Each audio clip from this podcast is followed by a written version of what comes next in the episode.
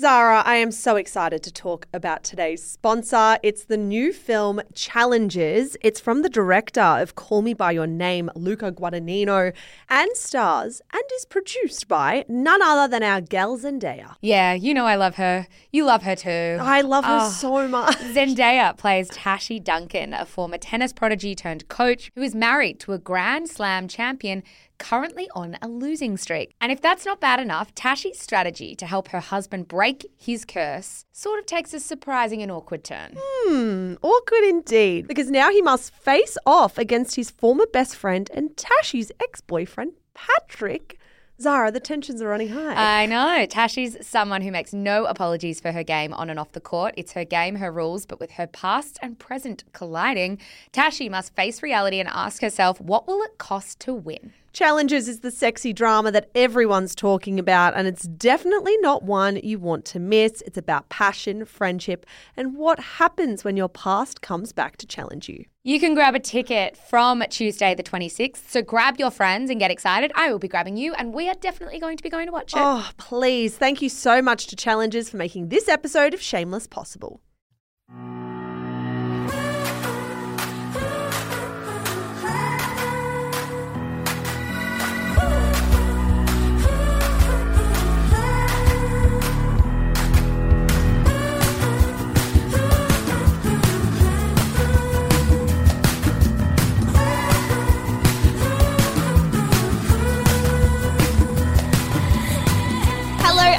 Welcome to Shameless, the pop culture podcast for smart people who love dumb stuff. You're joined, as always, by Melbourne writers Michelle Andrews, that would be me, and Zara McDonald, that would be you. Hello, and we are joined as always by producer Annabelle Lane. As always, hello, hello. G'day, gals. Coming up on today's show, Georgia Love's influencer holiday to Saudi Arabia is slammed. Kylie Jenner's baby isn't called Wolf anymore. Molly-Mae makes a surprising move regarding her new home. New South Wales police are investigating that married at first sight nude photo scandal, and then a pretty wicked mailbag. Is it okay to be offended if you're not in a close friend's bridal party? But first, Zara, how was your week? Pretty wicked. I knew you were going to say that. Wicked, gnarly. Uh, I had a good week. I had a really, really good week. I had my younger brother over for dinner the other week. The other week. Oh my gosh, this is a great start. the other night. And when I texted him to invite him over, I said, Hey, do you want to come over? We're making pizzas. And he said yes. And I said, Cool. I have to read my book club book before tomorrow. Surely this is an hour job. And he said, Yep, sounds good. And I showed Ollie the messages saying, Great, he's going to be in and out within the hour. Which we love little brothers for. And Ollie said, You can't be doing that with people. You cannot give people an end time to your dinner date. And I said, I would not socialize as much midweek with almost anyone if I didn't hint towards an end time. With my family, I tell them exactly when to leave. so is that your wording? This is an hour job. I said that to Liam. With mum and dad and my other siblings, I don't think I'd be as explicit. I have in the past, if I've had them over, just not turn the lights on as it's gotten really, really dark. I've done that, but I think especially with family, surely that's a total go. I love that darkness just descends on the room and you were just so stubborn. You're like, get the fuck out of my house. I'm not wasting electricity. Eh, do you do that? I do it with my siblings, I think. And I think little brothers are actually perfect for this because my little brother, who gets forgotten all the time, Annabelle turned to me this week and goes, Oh, it's like, that's because you're from a family of all girls. I'm like, I do have a brother, Annabelle. You have known me for like five Tom, years. I'm so sorry. I'm sure your mum. he always gets forgotten, poor Tom. But Tom came to dinner earlier this year, very early this year. And he was in and out, I reckon, in like 40 minutes. And that wasn't even planned. He's just like, they're there for the food, they're there for a quick chat, and then they're like wanting to go home. Yeah, with great respect to younger siblings, I don't think they ever fully overcome that role of being the freeloader. so it's like, I'm here for the food, even though I work full time now, I will still come, eat, and leave. But that is exactly how I wanted it. And we love them. We Oh, love we them do. for it. I do have a recommendation this week. I'm obsessed with my own recommendations, so bear with me. I am recommending a television series by the name of We Crashed. Now, that might sound quite familiar because I recommended a podcast by the same name by Wondery a couple of years ago. That podcast has been turned into a TV show. Now, This sounds familiar. Yes, I recommended The Dropout as a podcast and then The Dropout as a TV show. I would say We Crashed is a much, much better adaptation from a podcast. It's remarkable. Right. Now, I haven't even told you or reminded anyone what it's about.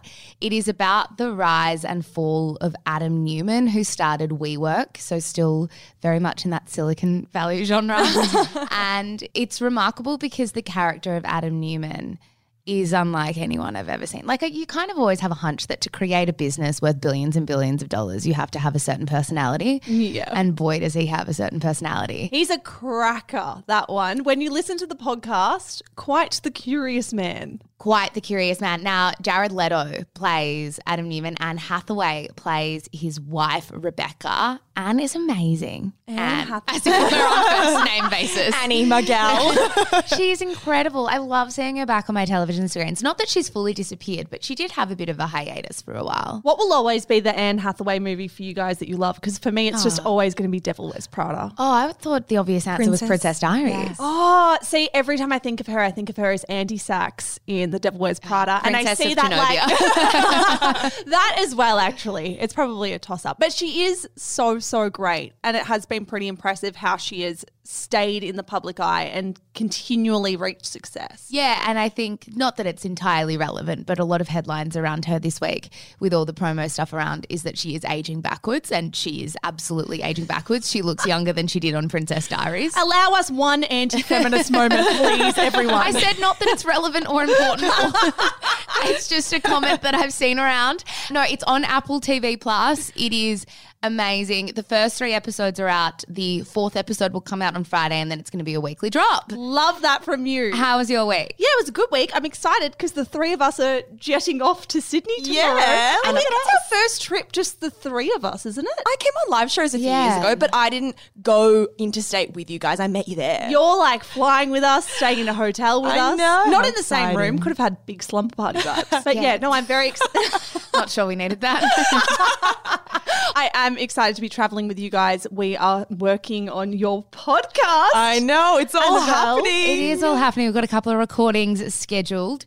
The show is still, uh, what, a month or two off? a month away, hopefully. but it's gonna be wicked. it's Yeah. gonna be so gnarly and wicked. I have brought back Wicked, haven't I? you didn't even bring it back. I said people don't realize that intro is scripted every week. Zara wrote it this week. You were the one. Who I put wanted to Wicked in see there. if you actually read out Wicked, and you did. Mate, I'm not wicked opposed. Yeah. I'm more than happy to get on the wicked bandwagon. I just don't think people use that word enough. Anyway, do you have a recommendation? I do. Have you guys heard of Bad Vegan on Netflix? I've seen it everywhere, but I have no idea what it's about. Shout out to my sister Claire. She messaged me this week and said, You need to watch this. And then left it for a couple of hours, didn't see it. And she's like, Oh my fucking God, now I'm deeper into it. And you really need to fucking watch it. I'm desperate to talk to someone about this show, which I think is the best kind of show when you're watching it. You're like, I can't believe this. I need to debrief.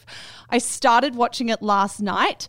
I'm an episode in. I think the episodes are about an hour long. And it is epic. Netflix has very much lent into the fraudster, scammy kind of narrative. Not more fraud. No, oh, Zara, this one is oh, different. please. This one is different and this one is quirky. It all begins in a raw vegan restaurant and includes a cameo from Sir Alec Baldwin.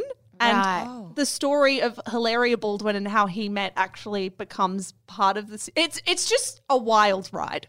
I just, it doesn't sound sexy. I mean, uh, Oh, yeah. what? Is it sexy?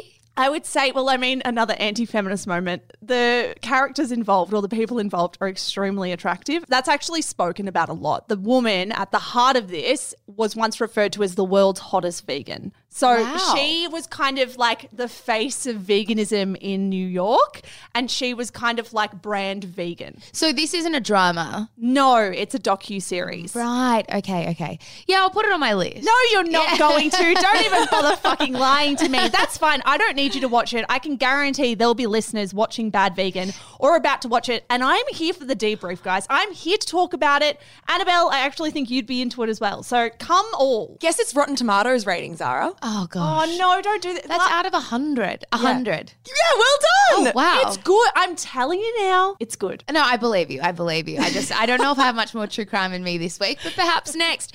Let's get actually into the first segment of the show, Michelle, because we are starting with an influencer holiday from Georgia Love that didn't go down so well on Instagram. It didn't. So, if you guys need the refresher, Georgia Love, as Zara just said, was on The Bachelorette a few years ago. She's been a fixture of the celebrity news cycle for the last six or so months. She put herself in the middle of that racism controversy in late 2021 after insulting a Chinese restaurant. I feel like we've introduced Georgia so many times on this podcast. Then she found herself in the middle of a workplace dispute at Channel 7 where her emails to colleagues were leaked to the press. She left that job at Channel 7 earlier this year. Now we have another Georgia Love controversy slash scandal to discuss, and it's a big one. Yes, and I'd rather not speak about speak. Annabelle Lee. I've got a um, Julia Gillard twang at the moment. Um, look, I would rather not talk about Georgia Love anymore, but these stories keep coming up. Do you know what I mean? And this is one of the more unique influencer stories because I haven't seen anything like this. So, in case you missed it, it all kicked off late last week when Georgia posted a photo of her and husband Lee Elliott in Saudi Arabia with the caption After only opening to tourists in 2019, we can't state how excited we are to be among the first Aussies to tour Saudi. To us, it is important to see, experience, and learn about all cultures around us and to see how much and how fast our world is changing. We can't wait to bring you along on this incredible experience with us. Now, the caption was completed with a tag to the official page for the Saudi Tourism Authority, which was Visit Saudi, and the government's official tourism hashtag, which is hashtag Visit Saudi. Yeah. Now, the backlash was basically immediate. One commenter wrote on the post As a woman and a journalist, did you not consider the treatment of both groups in Saudi? Why not use your influence and platform to promote somewhere that doesn't have an atrocious record of human rights violations? There were heaps of comments like that. There were also some really interesting tweets over on Twitter. Celebrity journo Peter Ford wrote, This is the country Georgia Love accepted a free trip to visit. Of the 81 convicts who were recently executed in a single day, you can be sure there is a disproportionate number of women, gays, and possibly journalists. Did you really need a freebie trip that badly, Georgia? It was a weird one to see in your newsfeed because you are very used to obviously seeing influencer trips. And I think, as a bit of context, for people who might not be across this. I mean, we call them influencer trips, but they really originated as media trips. These kinds of trips are traditionally called famils in the industry. I think they often started with journalists going to locations and having like an all expenses trip paid. They weren't paid to go there, but they didn't pay for a thing. And the expectation originally was to write stories about that. Free publicity. yeah, exactly. And that's very much sort of become now the job of an influencer to go on these trips and to promote exactly what the tourism body of that country wants you to promote. You see stuff all the time, particularly locally, but you don't see stuff with human rights records as obscene as Saudi Arabia. Yeah, well, I was invited to go on a famil when I worked in digital media. It was Rottnest Island, I think it Yeah. was. So it's often places around Australia, New Zealand, those kind of countries that are pretty above board, countries that are pretty acceptable. But I found this really interesting, Zara, because you actually scrolled through your feed and landed on this post before the controversy erupted later that day. And you walked into the office immediately and said, I feel weird about this. Like, am I right to feel weird about this? So your gut was off as soon as you saw it. Yeah, I think it was just, I mean, for those who aren't properly across Saudi Arabia's history and their long history of human rights violations, torture is considered like a pretty valid form of punishment. Public executions are pretty common and according to recent stats on the rise protesting mish is considered a criminal act we know up until a couple of years ago women weren't allowed to drive Yeah, Saudi Arabia actually operates under something called a male guardianship system. So that means a number of things, but essentially it's where a man controls a Saudi woman's life from her birth until her death. In the court system, one man's testimony is worth two women's testimonies. On top of all of that, the country does not at all value freedom of expression, and anyone who speaks out against the regime, particularly gay rights activists, women's rights activists, journalists can be detained, abused, and killed. So to see someone like Georgia Love, who is a woman and is a journalist, supporting and promoting, it's the promotion of this country that we can't ignore, is downright baffling. I'm really, really surprised that this was a decision that she and her husband, Lee Elliott, who we also need to include in this conversation, it wasn't Georgia making this alone. I'm just shocked that she and Lee Elliott did this, particularly given the last six months. Yeah, I think for me, it's one of those things where it's like going on an overseas holiday is not just a quick decision. It is like a series of many, many decisions that you have to make along the way to sort of reorganize your life to get there. So there's got to be a lot of thinking going on to get there. And I think even though Georgia has said publicly, I wasn't paid for this trip, to me, it's not that relevant. It's like whether you're paid to be there or you're having the whole trip paid for, you're experiencing a certain type of Saudi Arabia that's perhaps not the reality. And I saw some people talking about this on Twitter, and I'm really interested in your thoughts, mm. Mish, because I saw someone say the only thing worse than accepting an all expenses paid trip to Saudi Arabia is going there and paying with your own cash.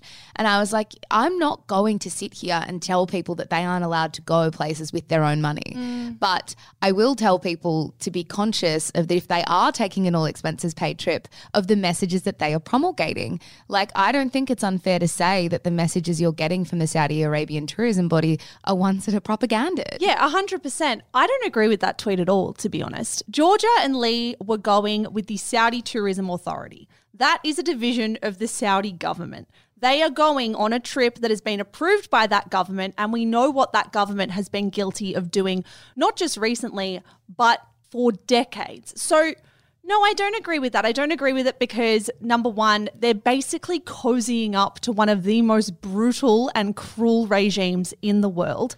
They are essentially contributing to a propaganda machine. I found it really interesting in all of their posts the use of the terminology Saudi. Instead of saying Saudi Arabia, instead of calling the country what it is, Saudi Arabia, there's been this weird shift towards influencers with this trip referring to it as visit Saudi, where in Saudi. And I think that's been quite meticulously thought out, actually. This is the government using the term Saudi instead of Saudi Arabia. They're trying to contribute to this rebrand of a country that doesn't deserve to be rebranded because of the atrocious shit they do every single day.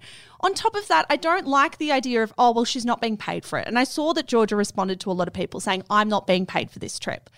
It's a little misleading by omission, I think, because the payment was a holiday worth thousands and thousands of dollars that she likely got for free. She wouldn't have been using the official hashtag, she wouldn't have been tagging the page, in my mind anyway, unless she was there on some kind of influencer trip. And that is payment to me. That is some kind of payment, even if it's a freebie and not cash in your bank account you are benefiting and profiting from doing this trip. Yeah, we should note that on Instagram, Lee Elliott did acknowledge a lot of the backlash. He said, We truly hear and understand what some of you are saying and where you're coming from on our decision to come to Saudi Arabia. But the world is changing for the better and Saudi along with it. We strongly believe by Saudi opening up to the rest of the world and by tourists being here, it has to be more accountable. I'm really interested because after that, I don't really think their followers responded well to that sort of justification. They deleted all their posts there, including all their Instagram stories, and never posted again. And I'm wondering what happened. Do they stay on the trip if they can't post? Do they have to go home? Yeah, I don't know because it would be quite meticulously laid out, I would imagine, based on experiences we have had in this realm before, Zara. You agree to go on the trip and you are signing up to a prescripted number of feed posts, of story posts, of hashtags used a whole host of things. Like it is very prescriptive what you have to deliver. If they're not delivering on any of that, do they leave the trip? Do they get know. sent home? Because they can't post this stuff now. Like, even that justification doesn't align with reality. One week before they posted, Human Rights Watch revealed that Saudi authorities had executed 81 people in a single day. That was its largest mass execution in years. So, there's no way that they can push this Saudi is changing for the better. We're here it's for a new world. It's a new world. We're here for the better Saudi. Saudi's being held accountable. It's like mm, you're really there for a free trip. It would have been better to just be self-aware about that and head on a plane home. We know that they're home now. So I don't know, did they head home early because of all this drama or was it just a short-lived trip? Coming up after the break, Kylie Jenner's baby isn't called Wolf anymore, and a mailbag submission we cannot stop thinking about. But first, a word from today's sponsor.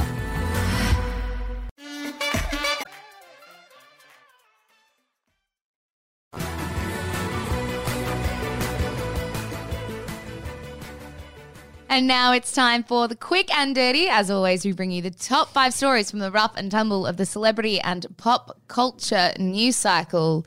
Here we go. Michelle, She's blank. so blank. say wicked. Say blank. wicked. Michelle Wicked Andrews. What would we do without you? I know. Annabelle? You're welcome. What have you got for me? What do I have for you? My first story. And just like that, renewed for season two at HBO Max. That is from Deadline. Guys, a super quick one, but one that we cannot ignore. The Sex and the City sequel series. And just like that, is coming back for a second season. Are we surprised? I mean, I am, but I don't think I'm the best place to say because I stopped season one halfway through. I thought it was a little better than trash, to be honest. But then I have friends and both of my sisters who went to the end of the season and really loved it. Apparently, the final episodes were really strong, really pulled it all together. Have you watched it, Annabelle? I finished it and I feel the same as your sisters. It really came together by the end, so I'm not surprised. Everyone's saying it was just two completely different halves of the season. First half was really quite weak, a little disjointed. Second half was super strong and banger. So, based on that feedback, maybe I'm not that surprised. It did end on a cliffhanger, didn't it? Yeah. And I think they're deli- I think they would have known all along. I don't think this was ever going to be a one season, one and done thing. I don't think you're also writing a script and ending it on a cliffhanger if you're not Yeah. desperate for it to be renewed. So, I mean, good on them. There was a lot of naysayers, particularly a strong one in this room. so, good on them for overcoming the naysayers and finding some success. Some, Yeah. some success for Sex and the City, the real underdog Sex and the here. It became the most viewed series premiere of a new original from HBO. So, despite all the negative critique, it performed well in streaming numbers, which, dare I say, is all they even care about. Yeah, exactly. My second story Elon Musk and James Franco will testify for Amber Heard in upcoming trial with Johnny Depp. That is from People magazine. And my, my, my, in case you missed it, Amber Heard, the 35 year old actress, is being sued for $50 million by her ex husband, Johnny Depp. It's all over a 2018 Washington Post opinion piece in which Amber wrote about being a survivor of domestic violence. Now, Amber Heard never named Johnny Depp in that story, but she had accused her ex husband of domestic violence when they split in 2016, which he denied. And I guess those two facts coexisting alongside each other gave Johnny Depp the belief that this was defamatory. Yeah, exactly. Now, just a bit of background on their relationship in case you've forgotten.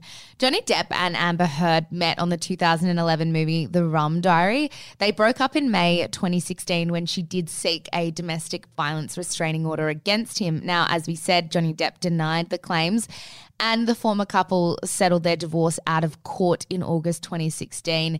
She said she donated her $7 million divorce settlement to charity. Now, if this is all ringing a little bit familiar, if that's even a saying, Sounding familiar. if this ringing is a bell. ringing a bell or sounding familiar, ringing a familiar. Onwards.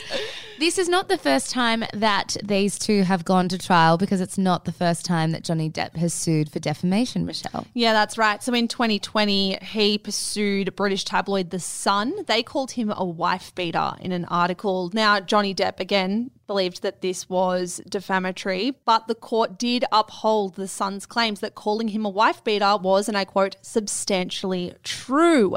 Now, Johnny Depp also tried to get that decision overturned. He wasn't very happy about it. But in March 2021, that was denied. Yeah, it takes a particular type of guy to have one case in the UK prove you wrong and then go after it in a different jurisdiction. So, the new trial against Amber Heard for that piece she published in the Washington Post is due to start on April 11. Now, you're probably wondering what does actor James Franco and the world's richest man Elon Musk have to do with this? Well, Amber Heard previously told the court that she once confided in Franco about bruises that she sustained from an alleged fight with Depp. Now, in interactions with Elon Musk, Heard apparently said she wanted a restraining order against Johnny Depp, prompting Musk to offer her 24 7 security. Yeah, now in his lawsuit, Depp claims that Amber Heard actually had an affair with Musk about one month after they married in 2015. So, very, very messy to say the least. And the fact this is being dragged through the courts again and is about to be pulled apart again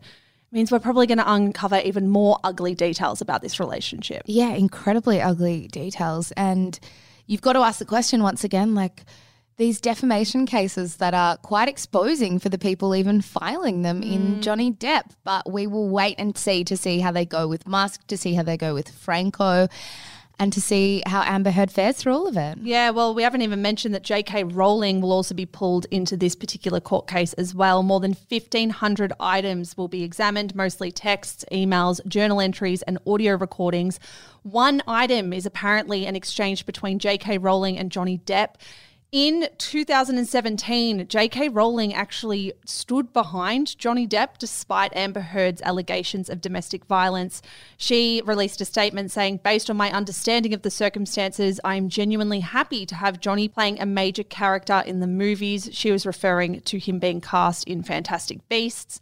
Johnny Depp was ultimately let go from that role in 2020 after the evidence that was revealed in that libel lawsuit that The Sun won. So, just a lot going on here, a lot of famous names being pulled into it, and it's increasingly dirty. My third story Molly-Mae Hague and boyfriend Tommy Fury start new chapter as they secure dream house after three years search. That is from Metro. Yeah, so in case you missed it, Molly-Mae Hague and her partner Tommy Fury, best known for win not winning, coming second in Love Island mm. UK, posted on Instagram this week that they have bought a house.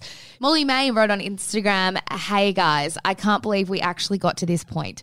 A three year search for our first home, which some of you have followed, has finally come to an end.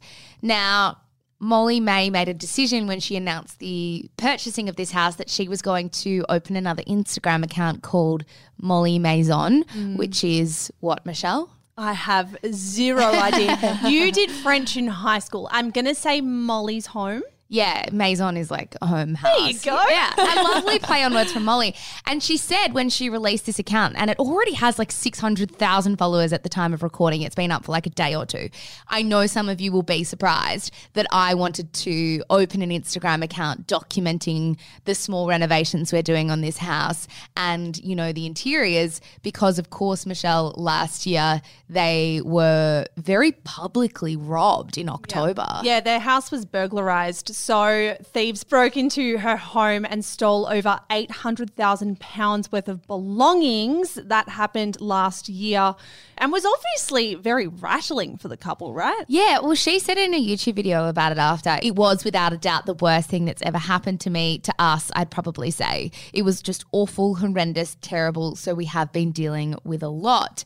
Now, what I also found interesting at the time is she said, I never thought if I was to be robbed that I would feel guilty for being robbed. But I think seeing a lot of the things on social media and seeing a lot of people's opinions about why we were robbed, I started to feel like, God, was this my fault? Do I share too much? Did I do the wrong thing? Yeah, but this is what's really interesting now, Zara, because she is going to be sharing her home again, which was the decision that she kind of regretted slightly last year. She felt like by sharing so much of the interior of her home, she gave thieves clues as to where she lived. And that was kind of instrumental in how they found her. Similar to the Kim Kardashian Paris robbery story, right? If you share too much on social media, people will be able to find you.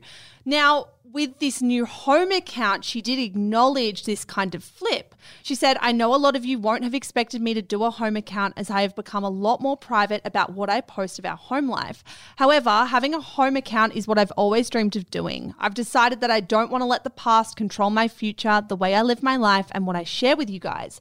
This account will show snippets of our home, this crazy new journey we're embarking upon, and day to day life within our house my gut reaction to this initially was to say, "Oh my god, don't do that. Like I, this is so dangerous. You're putting yourself in a really compromising situation again." But the longer I've sat with it, the more I'm like, fuck yeah. Like, do whatever you uh, want. Go for it. It's yeah. actually really lovely that you can be in a place where you can just live your life the way you want to live it. And I think Molly would know if she gets burgled again, then she gets burgled again. And that would suck and it would be awful. However, she can't stop living her life or doing what she genuinely wants to do. And she can't kind of stifle her own creativity because she's living in fear. So even though this might be the riskier option, I actually really fucking love it for them. Yeah, I totally agree with you. I think that there would be a lot of people who would be holding their breath on their behalf, which is mm. so bizarre because at the end of the day, this is their life and their decision. And I think you're absolutely right.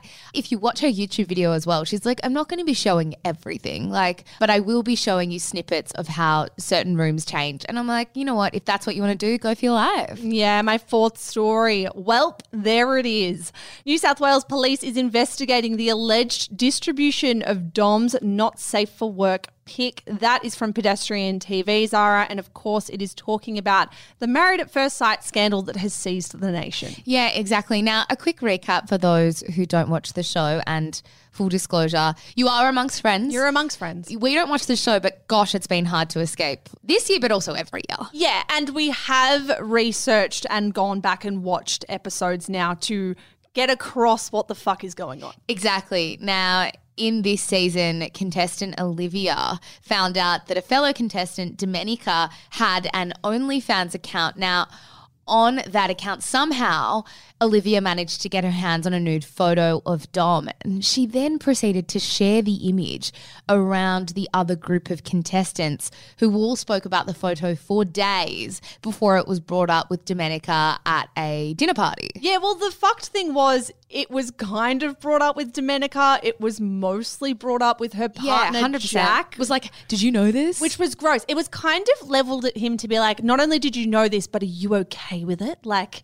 do you know that your partner's got nude photos on the internet as if she's your property? And did you know your partner did that? and there was so much faux concern around it as well. Yeah, a hundred percent. And this has also sparked a national conversation, not just about nude photos and OnlyFans, but also slut shaming. Thankfully, Domenica's partner on the show, Jack, has been a gem. Like, as far as what he could do or how he could behave in this situation, I think most people who have watched the show or gone back and watched clips would say and would attest he's done a really stellar job at being a really supportive and stand up guy. Yeah, I totally agree with that. Now, I think the other reason that this garnered a heap of outrage, and truthfully, it garnered so much outrage that a change.org petition demanding the e safety commissioner take action against Olivia had 120,000 signatures. At the time of recording, was also inflamed by this idea that Olivia said she struggled entirely to have any empathy for Dom in this scenario. It was an incredibly bizarre scene to watch because, yes, I agree with the rest of the country. Olivia is incredibly problematic here. But I was also deeply, deeply troubled by almost everybody else sitting at that table who mm. were equally as concerned for Domenica that there were nude photos around about her and pretending that they had her best interests at heart when they were sharing this information with her, even though they were sharing the info and the image with themselves for days before they spoke to her about it. It was bizarre behavior to see from fully grown adults, like really bizarre behavior. And then to hear someone on national television say, I actually really struggle to feel empathy and I struggle and I don't feel empathy for Domenica in this situation was quite chilling, particularly when you learn that Olivia, the person who gave those quotes, is planning on becoming a teacher, a profession where you'd say empathy is of the utmost importance, to say the least. Now, as we said in the headline, the latest development on this story is that late on Tuesday night, New South Wales Police Media Liaison Officer Adam Curley told Pedestrian that they are investigating the incident. This is a passage from the article. He said officers at the Inner West Police Area Command received a complaint on Saturday about the alleged distribution of an image without consent that occurred in late 2021. Inquiries are continuing and no further information is available at this stage. It's going to be really interesting to see if anything can be done about this. I think we all agree, not just the women sitting on this table doing the podcast. I'm pretty sure everyone listening would agree. This is disgusting behavior. Is it criminal behaviour, though? That's not quite clear. For the sake of clarity, it's been reported that this image was posted on OnlyFans, but it was also posted in full on Twitter as promotion for the OnlyFans account, which is quite common for OnlyFans creators to use Twitter as a platform. It's far more sex positive than Instagram, for example. So it's not clear if Olivia obtained this image behind a paywall on OnlyFans or actually downloaded it for free on a publicly accessible platform in Twitter. And that fact could influence whether or not the police have anything to pursue. Yeah, I think for me, the fact that we don't know and the fact that she doesn't really feel like she wants to say is a little dodgy for mine. Mm. Like, if it's not clear entirely where this photo has come from, I have a bad feeling in my gut. Yeah, my fifth story. Kylie Jenner's second child is now the baby formerly known as Wolf. That is from Vanity Oh Fair. my goodness. So, in case you missed this one as well, but I would be surprised if you did, Kylie Jenner and Travis Scott have changed the name of their baby Wolf. now, on Monday, Kylie Jenner posted both a YouTube video to her son using the same very iconic music that she used when she did that little video to Stormi when Stormi was born. And then alongside that, after it was uploaded, she posted on her Instagram story saying, FYI, our son's name isn't Wolf anymore. We just really didn't feel like it was him. Just wanted to share because I keep seeing Wolf everywhere. Now, when I, I wonder why. Yeah, I saw this story and I was like, wait, you you saw you see Wolf everywhere because that's what you told us to call him. I love that this is written like a clarification on a rumor that wasn't true. Like, just want to clear it up because I keep seeing incorrect information all over the place. It's like, Kylie, you gave us that information. Are you surprised that we all thought the baby's name was Wolf when you told us the baby's name was Wolf? Also, like, tell us what the new name is because now we've just got like formerly Wolf, like ex Wolf. That's literally all we've got to go FKA. on. Yeah. Do we have an oracle prediction on what the new name is going to be? No, but I got a few messages yesterday from people saying maybe you couldn't get your prediction because of, you know, you couldn't have sensed this in the atmosphere. Oh, the future was too blurry, too murky, too many changes. It clouded your oracle judgment. Well, go on then. We know that the path forward will be clear. They can't change it again. So, what makes me think is they're not actually even sure on this second name. That's why they're not releasing it to the masses. what vibe do I get? I get the vibe that it's going to be more connected to Stormi. That's what I was going to say, like lightning. Cloud. Yeah. Cl- I'm going to go c- cloud. Do I think cloud? cloud, don't or like I'm it. still going to stick with heaven, which was the name I thought. I still kind of rate Originally. that. That hasn't. That's You hated it when I said heaven. No, I no. My issue is when you said there's lots of people around called Nevaeh, and, I've And we never had met- we had a Nevaeh reach out being like, I am Nevaeh. Great. One out of how many listens do we get a week? Great. Now, a few people have been wondering naturally whether Tammy Hembrow had anything to do with this because, as we know, Tammy has a son called Wolf and uploaded some funny Instagrams, like actual funny Instagrams, in the days after X Wolf was born. Hmm. I don't think Tammy had anything to do with it, but I love the conspiracy theories. I don't think so. I mean, they were acquaintances at one point. Tammy attended one party for Kylie Jenner years ago. I don't think they're like ex best friends who are feuding behind the scenes. I think, to be honest, Kylie wouldn't have even really noticed the stuff about Tammy Hembrow. I don't think. I don't think so, but I like that people are guessing that to be true. Annabelle, any prediction for the name before we move on? Um, I reckon my gut is telling me.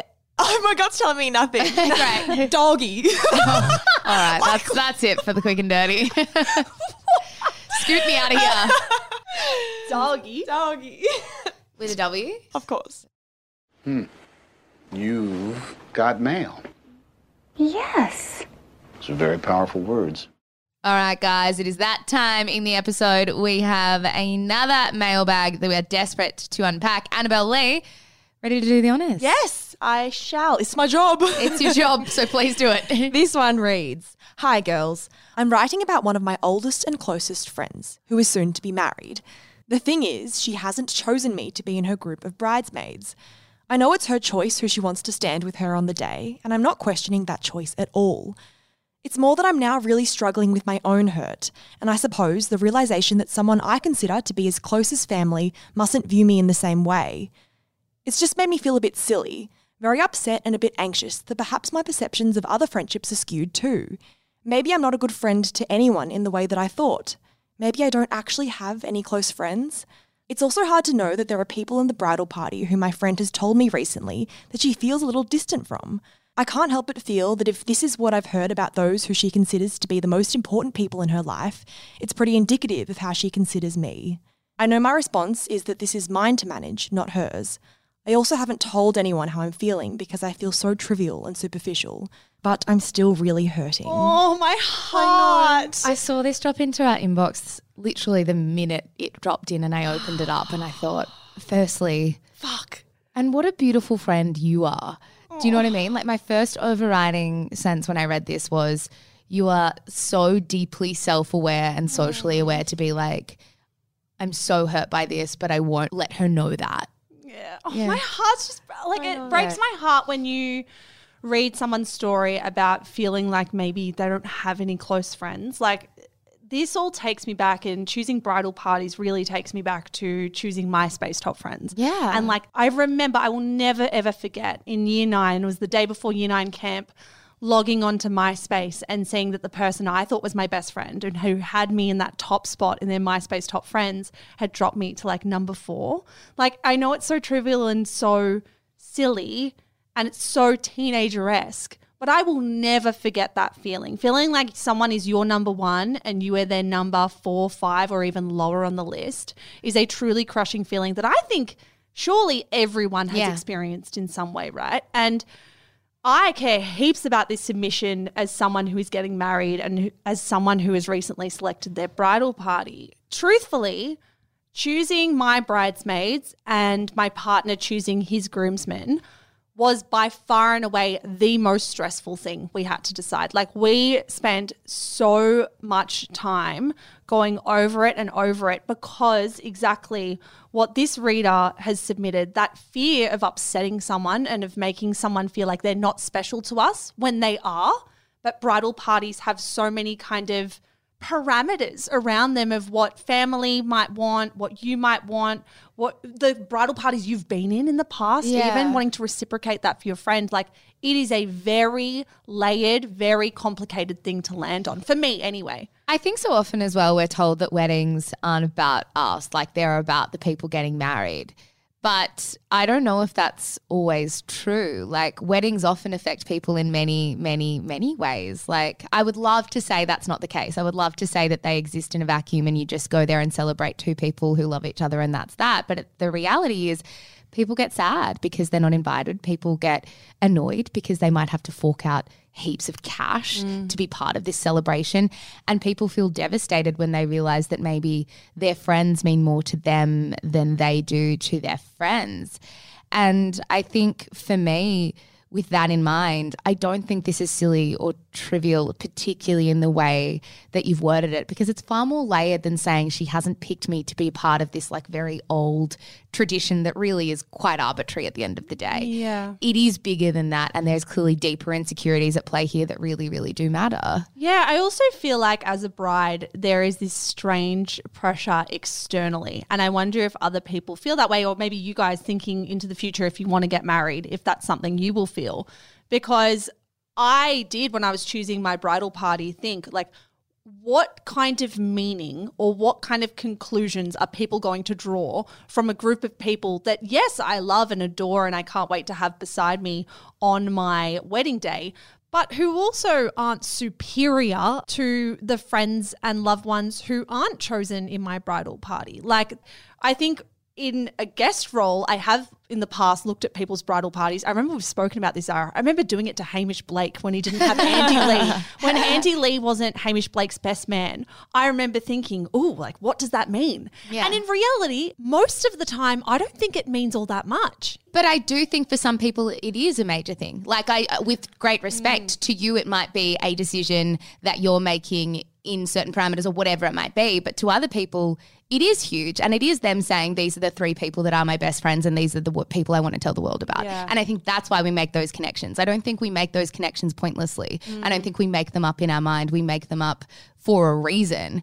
I think for me, it is a very public way of saying these are the people I want by my side, whether or not the bride and groom intended that to be the case. That is what we see. That's what we're told to see. Like, mm. fuck, it's like you're saying, hey, here's a yellow circle, but don't say it's yellow. Do you know what I mean? Like, that's what we're told to see. So, of course, this listener is going to write in and say, I'm not standing next to her.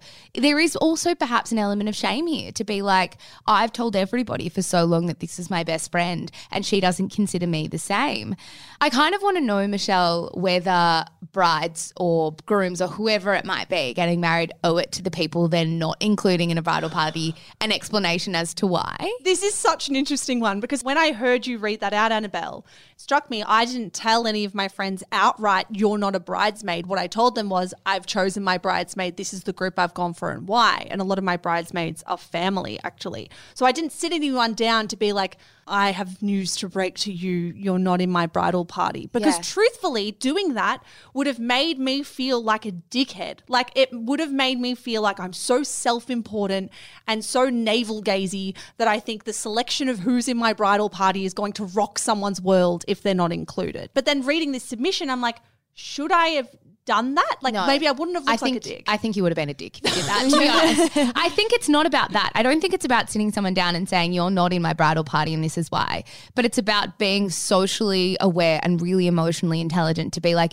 who could be surprised by this decision? Yeah. And thinking, all right, well, I might go to them and say, here's how else I want you involved in this day. Here's the way that I want you to be a part of it because you're a huge part of my life and you're very, very special to me. Mm. I would hazard a guess that if this listener had been sat down and was told, I love you and I want you to do read a poem on the day or I want you to come and get ready with me and this Witness is me signing the paper, yeah. Because I love you so much. I don't think we'd be getting this submission at all. I I think there are definitely ways to mitigate the complicated nature of weddings. It's just that a lot of people choose not to do it.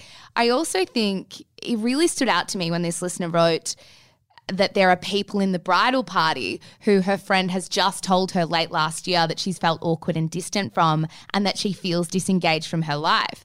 This does say a lot to me, and I don't want to project or guess too much, but that's literally what I'm about to do. Let me do it anyway. Yeah. It makes more sense to me that your friend is trying to appease or even somehow claw back a group of friends that she feels lost from and she feels disengaged from and using her wedding to do that. She's doing this with the friends she's not entirely sure will stick around.